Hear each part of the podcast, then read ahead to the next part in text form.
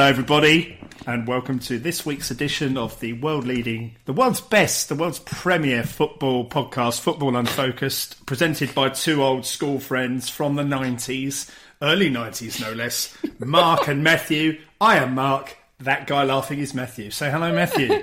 Hello, hello, Mark. How are you? I'm very well, thank you, Matthew. Matthew, I want to crack on because I know that we're d- recording this in the middle of the working day, and uh, you are under some time pressure, shall we say, uh, to uh, to not. I got, I got accounts and uh, paper clips. Well, indeed. Yeah, it's. I was about to comment on what you do for a living, but I won't reveal any inf- personal information about you. But let's just say it's uh, it's tough at the top. Um, uh, before I ask you the usual searching questions that I do at the beginning of every podcast, to in the continued quest to learn more about you as a human being, as an entity, I just want to ask you a quick question, actually, Matthew. Because um, uh, it, no, it's about myself. Uh, it's rare Oh, I do this, but I'm in need of some. I'm in need Do you want some, me to ask you a question? I just need no. I just need uh, really a kind of you know an opinion about um, wh- you know what this means for me. Um, if what does it say about me that I live in a particular area of East London and have done for over twelve years now, and when I yet when I'm out walking in the local area, shopping, or if I'm out running on my way to the boozer. The only people the only boozer. people in this area having you know having made my mark now for 12 years that recognise me in terms of wave at me when I'm out running or give me a little fist pump as I'm walking past look of acknowledgement even stop for a quick chat. Are A. Landlord of the King Eddie pub. B. The bloke who runs the shawarma uh, grill on uh, Leyton High Road. And C. The bloke who owns the Codfather Chippy on uh, Road on the way down to Maryland. Now, they, they are literally the only three people who ever kind of acknowledge my presence in the local area. Do you think that is a concerning insight into my um, lifestyle, or do you think it's a reflection of the lack of humanity and sort of you know neighbourliness that uh, inflicts modern in it. society? I mean, I, don't get me wrong. My neighbours, if I see them, every, you know, everyone who lives within, say, you know, the, the the sort of opposite and either side of my house, they would also give me acknowledgement. But I don't really count them. Uh, but outside outside of that, uh, they are the people. The bloke who owns Yeah. the chippy, the shawarma grill, and the pub. What about the place that gives you free coffees? Uh, yeah, but I don't. Uh, well, yeah, I mean, I'm not saying that there are not other people who I'm Oh, right, in the world. I mean, I get on brilliantly with Ali the dry cleaner, uh, but uh, I don't often. cleaner. Actually, he does wave when I when he sees me walk past. Yeah, that's another one. Uh, yeah, uh, we have a great chat about um, uh, Galatasaray every time I go in. there. Oh. Uh, yeah, it's funny because the the guy who runs the uh, the Codfather is a Besiktas fan as well. So I always make sure that I'm aware of the results of both teams before I go in there and have a, have a good old chat. But Matthew, do you think that's a cons- do you think that's a reflection of my lifestyle? I just realised. I think I misunderstood your question. Sorry, which What- was what I'm saying- which was which was. Do you think that you go to the chippy in the pub too often? Yeah, well, essentially, what I'm saying is, should I be concerned sorry. that the, pe- the only people after 12 years, the only people with whom I've clearly made an impression and left my mark uh, in this particular part of East London is uh, people who run fast food and booze outlets, Um, other than the dry cleaning what guy. about what about the street people that serve you um, gelato? No, mate, I only really go there in the uh, summer. Uh, so, uh, no. They- I know you're trying to don't know. paint me as some sort of uh, middle class uh, Guardian reading, uh, lib, you know, what is it they call them? Liberality or whatever. Uh, uh, liter- oh, whatever they call them. Yeah. Right, when right wing people are trying to be disparaging. Snowflakes? Whatever, yeah. You know how, like, you know, some people who, um, when they find out that you are, so, shall we say, slightly left of centre, one of the ways that they'll try to undermine that is by picking on, oh, I bet you're still going Waitrose and stuff, don't you?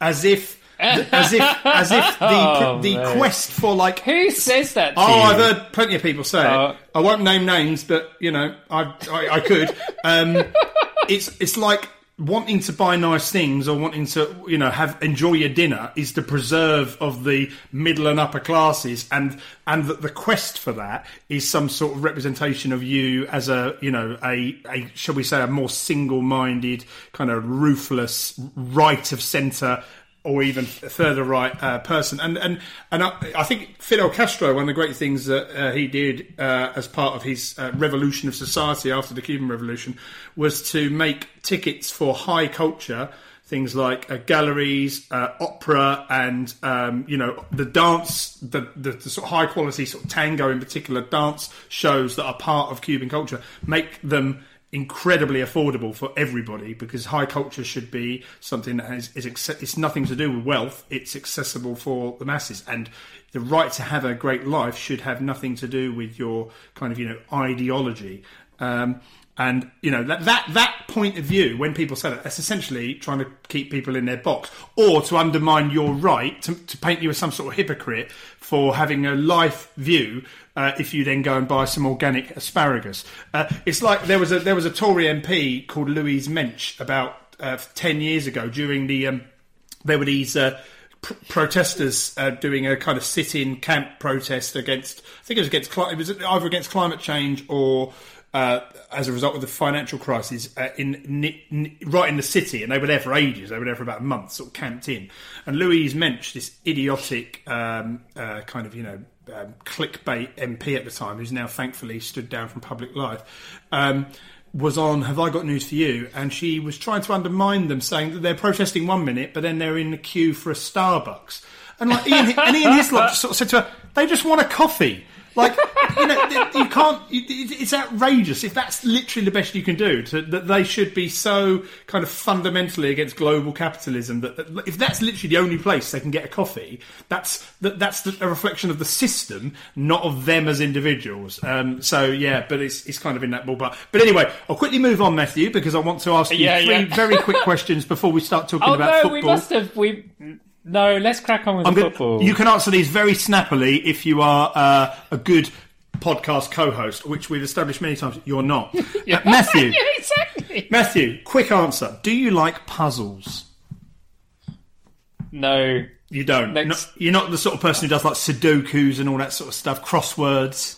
No, I feel they find me out too quickly. Yeah, I'm, I'm the same. I haven't got the patience for it, and uh, yeah. So, what do, what do you think of these people who are obsessed with this online thing called Wordle, which every boring bastard in the world seems to be doing at the moment, and feeling the need to share their scores on sort of Twitter? Oh my days! What is that? Oh, they, look, look it up. I haven't got time to explain it now. I don't even know truly what it is. All I know is every boring bastard on earth seems to be tweeting their score from this thing called Wordle, and it's uh, and it's getting a bit of a backlash from people saying, "Oh, for fuck's sake, you know, just Oh, right. keep it to yourself." Question two, Matthew: Do you enjoy quizzes?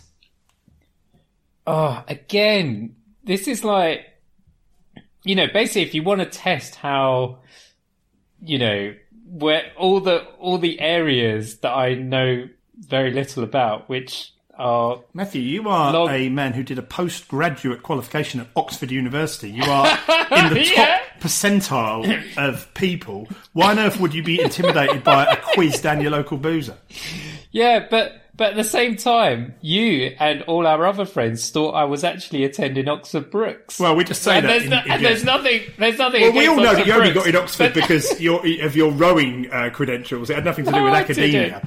Uh, all right, so the answer is no because you're, No. you're so essentially both. you are easily intimidated by Oh. crosswords and sort of public quests for knowledge uh, or displays of knowing the answer to. And let's face it, they're normally facile questions that have got nothing to do with intelligence, aren't they? in public? Yeah. If you want a proper quiz, Well- these people who say they're good at quizzes should sit down and, do- and, and answer the questions on an average episode of University Challenge. Then we'll see who's smart.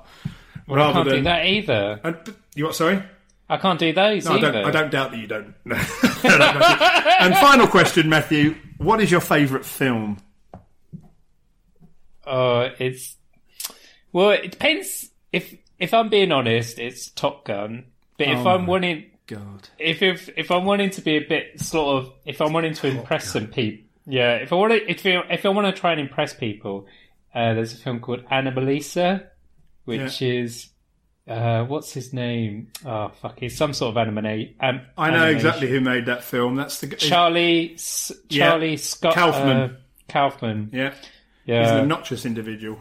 Oh, is he? Yeah, he oh, did an no. he did an interview promoting that film with the um, Kermode and Mayo film review, and he was a real arse of a bloke. As a result, Oh, Simon Mayo no. won't interview him anymore. He refuses Well- to like promote any of his films, and whenever they review them, he just says, "Yeah, well, I'm not going to watch it because Charlie Kaufman." Because he's a That's your favourite film? Is that the one where he goes to like the, like an HR conference or something and has Yeah, a thing? and Wow. everyone has the same voice. Yeah, it's I like an actual condition. Yes, I went to see Where that in the cinema. It is good. Best film of all time. But then you know Well, you've like, you've established you in the say- past your favourite artists of all time are Craig David and the Strokes, and you've just said Top Gun, which in I think is is uh, quite objectively one of the worst films ever made, uh, and is mostly liked by uh, repressed uh, homosexual fanboys from the eighties who just like to see men lathering up. Not that there's anything wrong with that, but a lot Yeah. of these same people will be quite uh, you know sort of homophobic uh, on the same hand as uh, uh, enjoying uh, watching Val Kilmer and Tom Cruise. Uh, Yeah, uh, shimmer-. It's just- shimmering in there. It appeals to a type of the same sort of people who like Top Gear. Um, so Oh, just, no. just Oh, not, yeah, yeah, yeah. So anyway, you're very much in that ballpark, and we're learning more about you, Matthew. The more Well, we probably won't go into my birthday plans. Um, what we Well, that's good do. actually, because you're being therefore quite open. That we are we are very much planning as to uh, on the surface at least heterosexual men. We're planning a night down uh, Manchester's. Manchester's famous gay district. Well, if you're going to come out, Matthew, do it at forty, out and proud. Anyway, Matthew, let's crack on because we're up against it time wise, and we don't. I don't want you to have to do any editing here. This can be a seamless, um, Oh. a seamless process. so, this week I just wanted to have a quick discussion. Uh, bear in mind we've just done a sort of thirteen minute uh, uh, light-hearted uh, opening, but I guess it's relatively serious, really, because Gianni Infantino yesterday, who is the president of FIFA, um, made some outrageous comments. Essentially, so Gianni Infantino, as we've discussed in, in previous podcasts, using Arsene Wenger as a kind of mouthpiece, a, a sort of project leader or you know author of a report, in the same way that, for example, Sue Gray is in the United Kingdom at the moment to uh, help Boris Johnson understand whether or not he went to a party because we all need reports to find out whether we personally went to a party or not, and we you know it's very really important. I, I know I certainly do whenever I check my diary.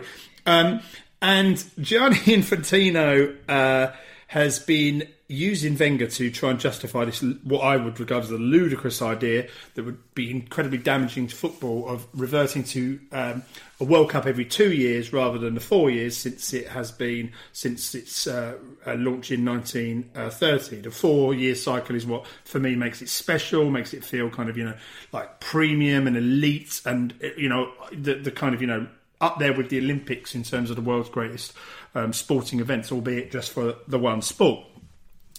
Now, bear in mind, this is a week in which eight people have been crushed to death outside a football stadium, uh, not and not an antiquated, uh, crumbling old football stadium from the you know the, the dark days of football in the uh, 70s and 80s when everything was kind of being neglected. We're talking about a modern football stadium in Cameroon that was, I believe, it's the stadium that's due to host the final, um, and uh, eight innocent people were put through an horrific. uh, uh, Also, 38 quite seriously injured people, I believe. An horrific ordeal that has got, um, you know, some really quite horrible ramifications and and similarities and memories of uh, Hillsborough. And clearly, as somebody, you know, a 40 year old man who uh, is uh, a lifelong supporter of, uh, of Liverpool Football Club, I've seen at very, very close hand the effect that that can have on a club over, um, you know, many, many years particularly as a result of the, the sort of you know the cover up and the misinformation.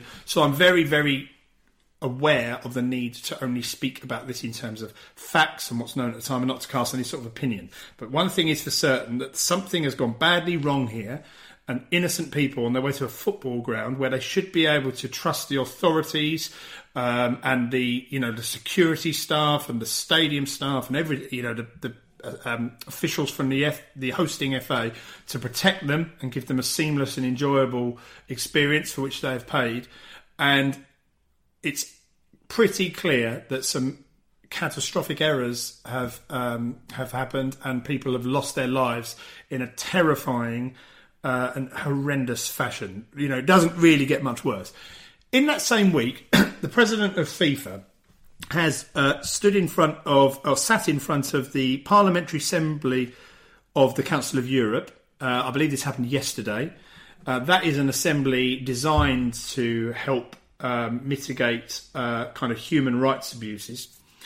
And he has argued, genuinely argued, it sounds like a joke, that the hosting a World Cup once every two years will um, limit the risk of Africans, quote, death in the sea. So, what he is essentially suggesting is that, well, in fact, I'll allow him to speak for himself because I think sometimes, you know, me sort of trying to paraphrase is not appropriate. Let's just take his actual words and see just really how um, how horrific uh, it is. He said, if we think about uh, the rest of the world and the vast majority of Europe, then we have to think about what football brings. Football is about opportunity, about hope, about the national teams. We cannot say to the rest of the world, give us your money, but watch us on TV. We need to include them. We need to find ways to include the whole world to give hope to Africans so that they don't need to cross the Mediterranean in order to find maybe a better life, but more probably death in the sea. We need to give opportunity to give dignity, not by charity, but by allowing the rest of the world to participate. Maybe the World Cup every two years is not the answer, but we'll discuss it. Now, I don't know whether you have a, an instant reaction to that, Matthew, at all. Yeah, I saw the headline. I didn't actually read the article that um, about that, um, and I saw the headline, and I did assume he must have been I was, I was like, how do you equate? How how do you sort of put those two things together? Yeah. having a Well- having a World Cup every two years and Yes. stopping Well, people trying to escape. I mean, what the guy's you know, trying to do. He's for me. Well, I think it's pretty obvious, really. He's he's using, and there's a context to this which I'll try and very brief briefly explain. But he's essentially trying to equate the humanitarian crisis that's been going on now for a number of years, starting with uh, Syrians way back in what was it about 2015, and you know the number of the, the unacceptable number of, of deaths there's been at sea with desperate people forced to make uh, incredibly dangerous crossings on um, vessels that are not suitable for uh, crossing, you know, uh, very dangerous, choppy water, often that has been sold to them or that space on that boat has been leased to them by the elements of the criminal underworld, profiteering from essentially people trafficking and preying on the desperation of people fleeing war torn uh, areas or areas where their lives are going to be at risk. Um, and trying to suggest that a World Cup every two years isn't um, the idea um, in order to uh, um, give FIFA the chance for a land grab and to take more power and money away from the regional um, uh, sort of continental um, organisations of UEFA and Afcon and uh, CONMEBOL, etc., with their own tournaments and you know the, the prominence of club football in Europe. It's nothing to do that. Their, their desperation to cling on to that money and to keep it all for themselves and to build up their coffers. Oh no, no, it's because they care so much about uh, Africans and people from Asia and the Middle East and other parts of the world um, being so desperate as to make these crossings that they think that if there were a World Cup every two years, it would so significantly increase the opportunity for uh, countries in the developing world to host these tournaments that these people in desperate situations would think, oh, I. I'm, I won't actually bother getting on that boat and trying to make it to, you know, um, uh, Calais or, or, or wherever, um, uh, Dover or, you know, Germany or whatever. No, no, no. I'm gonna, um, I'm gonna stick around because I've heard that uh, my country's bidding for the World Cup in uh, in uh, eight years' time, and if we win that, oh, it's going to transform everything. So I'm gonna, I'm gonna stick. Thank goodness they changed it to every two years because otherwise I really would be off. I mean, it's absolutely outrageous. It is. I think it is. It it it could it couldn't do a better job in demonstrating just how far removed FIFA are from reality. You know, they they claim to speak for the people. They claim to you know exist in order to develop and grow the game in in uh, developing nations. Now, I'm not saying there haven't been um, moments in time where they they have succeeded in doing that. They've certainly, if you speak to sort of African football experts, they will talk about the um, you know the, the so basically what happened after the 1966 World Cup. Uh, when João Havelange took over FIFA, and it was the first time that somebody from outside of Europe had run FIFA. So they went into the 1970 World Cup. João Havelange was intent on um, uh, um, uh, developing uh, the world game so that more countries are able to take part in tournaments and that the um, the, the decision making process is fairer. So he was the first to introduce one member, one vote, and that is absolutely fine. There's no issue with that. That is the fairest way to run the game. But in doing so, obviously, that means that block voters from the continents that have the most countries hold the power. Now, South America uh, and Europe have always been the kind of dominant two uh, uh, continents when it comes to um, when it comes to uh, football. But South America, after the João Havelange, who himself, I believe, was uh, Brazilian, or certainly from one of the South American nations, I think he was Brazilian, um, he kind of counted on having the, the South American bloc vote, I think only 10 vote uh, bloc, bloc members, and then essentially the entirety of Africa and Asia. So that meant that he essentially could get through during his time in power, and then extended by Sepp Blatter from I think 1994 onwards until his disgraced um, fall from power a few years ago. Um, they've they've enjoyed that same kind of iron grip over uh, particularly Africa and Asian kind of block votes, and the payoff for this has been well, we'll we'll get you more access to World Cups. So obviously to South Africa 2010, they, ha- genuinely money has gone into improving infrastructure, improving coaching facilities, pitches, all that sort of stuff. And there, there are some sort of notable achievements. So let you know, I'm not going to sit here and pretend that they are completely without merit. But what they're now doing is using this kind of you know control, this iron grip they have over these uh, continental associations to make outrageous claims. I mean, the arrogance and the, the you know the I don't know just just to complete. Um, I don't know what what is the term for for just out of touchness. yeah, know, like it's it's a slightly alternate, like distorted reality that he's he's uh, like he's existed in. Yeah, to to be able to to to justify a biennial World Cup in such terms. It's it's quite it's farcical. quite sick. And it's yeah it's yeah it's sick. Yeah, I, I mean, I was listening to. Um, uh, there's, a, there's, a, really good. Um, it's released in a in a podcast each week. Um, they do it on Five Live in the early hours in the morning. They do a thing called a World Football Phone In, and every week um, the brilliant um, South American based uh, football journalist Tim Vickery uh, is on there and you know he's one of the most knowledgeable people about football you could ever hear. So I would I'd thoroughly recommend anyone listening to that. It can sometimes be goes on for like two and a half hours, so there's some that you can skip. But when they get into the details, really be good. And then they'll have a different guest. A two and a half hour podcast. Yeah, because it's a, it's it's essentially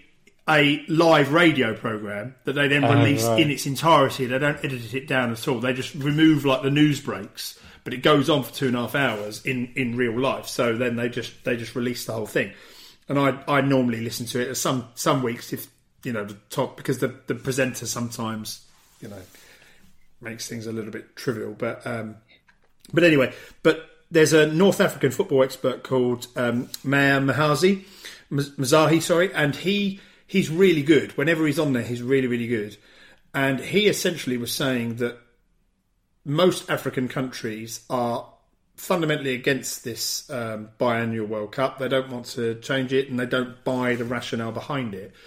But they're too scared to stand up to Infantino because the kind of culture of um, supporting FIFA and kind of just toeing the line and being controlled by um, this, you know, incredibly powerful organisation that feed them sort of scraps from the table in order to keep their votes and to keep them happy and make promises about you know additional opportunities to host and you know additional power etc etc and more um, financial reward that that there's now a genuine fear of putting your head above the parapet and standing up to um, to FIFA and Infantino.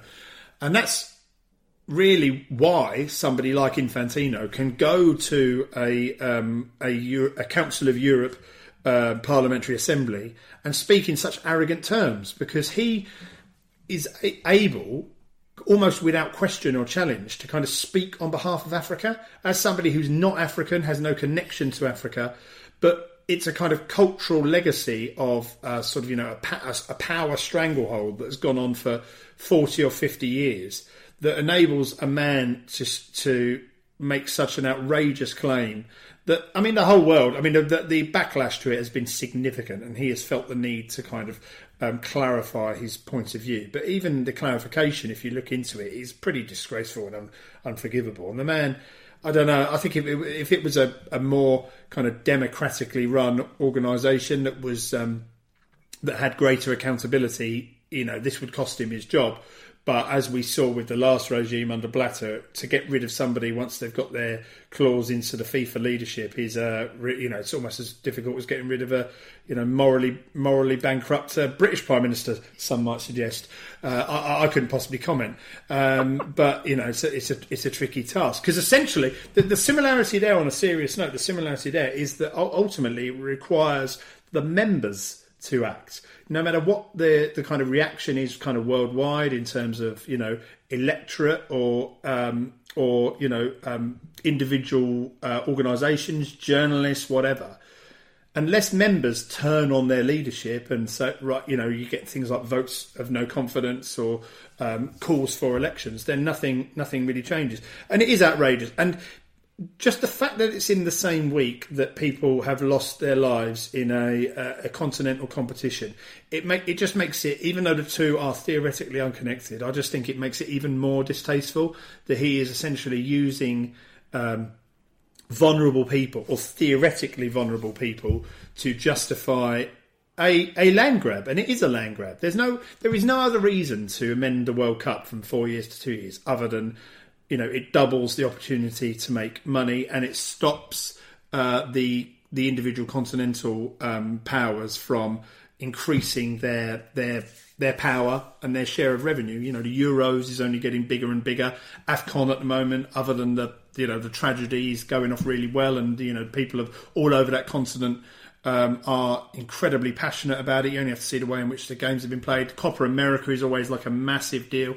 So it's you know these these um, these continental competitions are to many people just as important as, as the World Cup, and in fact, to a lot of nations, they're much more likely to win or get to the latter stages of that. So they probably invest a lot more um, uh, into it, and that's all Infantino cares about. That's all FIFA care about. They just want more and more money making opportunities. They don't want, you know, they know that in, in club football terms, they're incredibly jealous in club footballing terms of the power of UEFA and the money that they make from the Champions League and the fact that all of the big leagues, particularly the Premier League, are within that organisation. They've been desperately trying to increase the size of the World Club uh, competition and the, therefore the revenue that you can generate from that because they have ownership of that, unlike you know the Champions League where they don't get access to any of that part. And I heard Tim Vickery, the the, the journalist who I referenced um, a little while back, say that he is uh, he suspects that what they might do is is kind of um, you know as a kind of bargaining chip, a bit of a compromise, is say, okay, well we'll drop this idea for a World Cup every two years, but in return we want your backing for a significantly expanded um, uh, global club uh, competition on an annual basis that essentially stops domestic seasons and everyone watches it in you know January or December whenever it is. So I suspect there's going to, there'll be movement one way or the other, but it all comes from FIFA's it, um, thirst for money, which is completely insatiable. You know, they, they and, and it's. I know that all organisations exist to make a profit, but they are governing the most popular uh, game in the world, a game that you know people live their lives by. Is a you know as uh, somebody once I believe called it the the most important of the unimportant things in life. you know because you can't clearly football is not uh, something that is you know it's not a it's not a life and death matter. It's not a um, uh, a matter that you know for most people puts you know food on the table, pays the bills, or helps you raise a family. But of the things that you are important to you in your life, and the things that kind of define your life and define your free time, define your your uh, you know your sort of you know cultural identity, your personal identity, your your leisure time gives you joy and release and expression. It doesn't get more important than football to millions, if not billions, of people, and to be the guardians of such a kind of sacred uh, entity as football that FIFA have the privilege of being. They really, it's difficult to imagine a, a less appropriate uh, bunch of people and a less appropriate organisation having having that level of power. So, yeah, I think they're I think they're an absolute disgrace. I think Infantino should be ashamed of uh, trying to um, you know uh, use um, vulnerable uh, people, desperate people and the tragic circumstances that occur around those people to um, to legitimise uh, a a greedy um, uh, quest. So there you go, Matthew. That's it. Yeah, that's it. You you, you mentioned before the podcast. You say I'm not going to go into a rant this time. I want you to uh, ask me ask me some more questions. Well, ask away, Matthew. no, no, that's it. No, no, there was no need. There's no need, and also I've got a meeting starting. you do, you do, yeah. So we really do have to go. Um, uh, we'll we'll be uh, we'll be back next week. There'll be no um, Premier League uh, domestic football to discuss next week because this weekend we're going into a uh, a weekend break, uh, which I believe is just for the purposes of just getting the players some rest. But it just means that because of the backlog of cancelled matches around the Christmas period due, due to COVID, that February, March, and April are going to be absolutely mental. So uh, I'm sure you'll look forward to that, Matt. I know you you know you, you won't stop uh, watching uh, you know, the, the, the, beautiful game, and you, are probably just counting the days until uh, sort of fifth of February onwards. It's just boom football. Yeah, yeah, yeah, yeah. Da, da, da, right. Anyway, that starts. Okay. So uh, on that on that damp squib of a bombshell, it's time to say uh, goodbye, everybody. See you next week, and uh, arrivederci.